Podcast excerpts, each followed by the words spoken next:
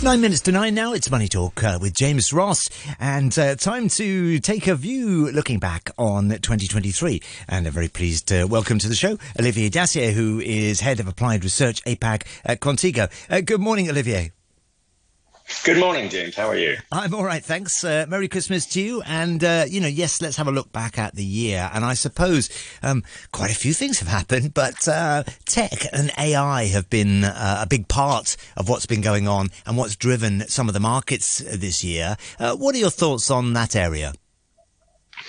So I think definitely tech and AI uh, were one of the biggest reasons why the year was not as bad as we expected it to be when we at the same time in, in 2022 right? Everybody was worried about interest rates. Everybody was forecasting a recession uh, even a hard landing. So none of that happened and, and it's in due it's due in large parts to the, the, the tech boom. But the ai uh, uh, somewhat hype uh, obviously this is something that's very new uh, people don't really know or understand it very well. It's just a tool, and there's still a lot to be done uh, in, in, terms of turning that tool into something like a solution for, for some of the problems that we have. So, what we did, what we saw this year was investors um, betting on the infrastructure around AI, the enablers of AI uh, as a solution down the road. But we also saw the dark side of of that in, in terms of key man risk, right? We had a few stories about key people in that world uh, that, that kind of threw it up and down, right? I, are there any particular uh, AI companies uh, that you feel you know are uh, good for investment, or you know, growing, or might be uh, something to look out for in the next year or so?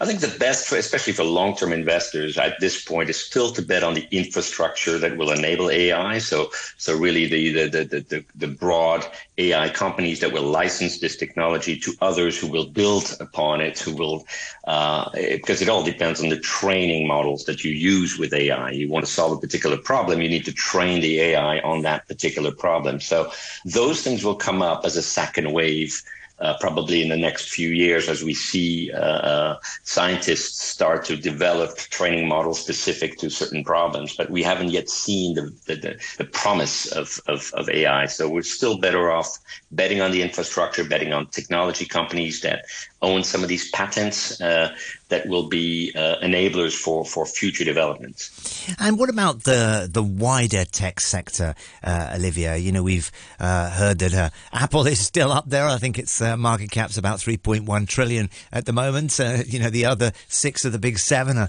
are going great guns. Is that an area to be focused on, or are there other parts of the tech economy we should be looking at? So I think a large part of the uh, of the popularity of the the Magnificent Sevens, as you as you said, was is based on the fact that investors were a little bit scared this year what to do, right? Uh, interest rates were very high. We talked about higher for longer. We talked about potential for recession, hard landing, and so on and so forth.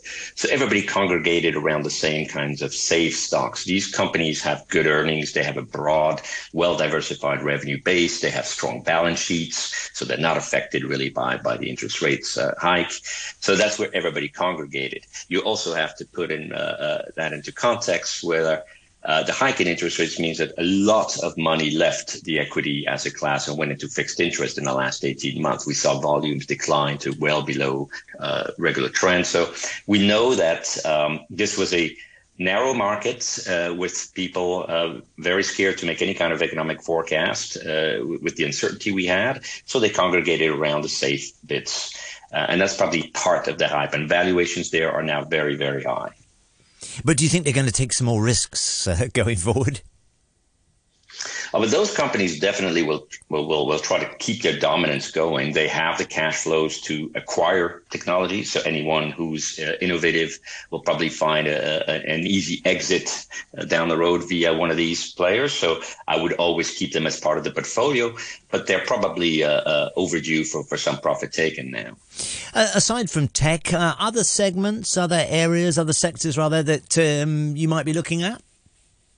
Yeah, I think you know with with some of the key uh, worries that we had, like inflation is on the way down, interest rates have peaked and they're on the way down.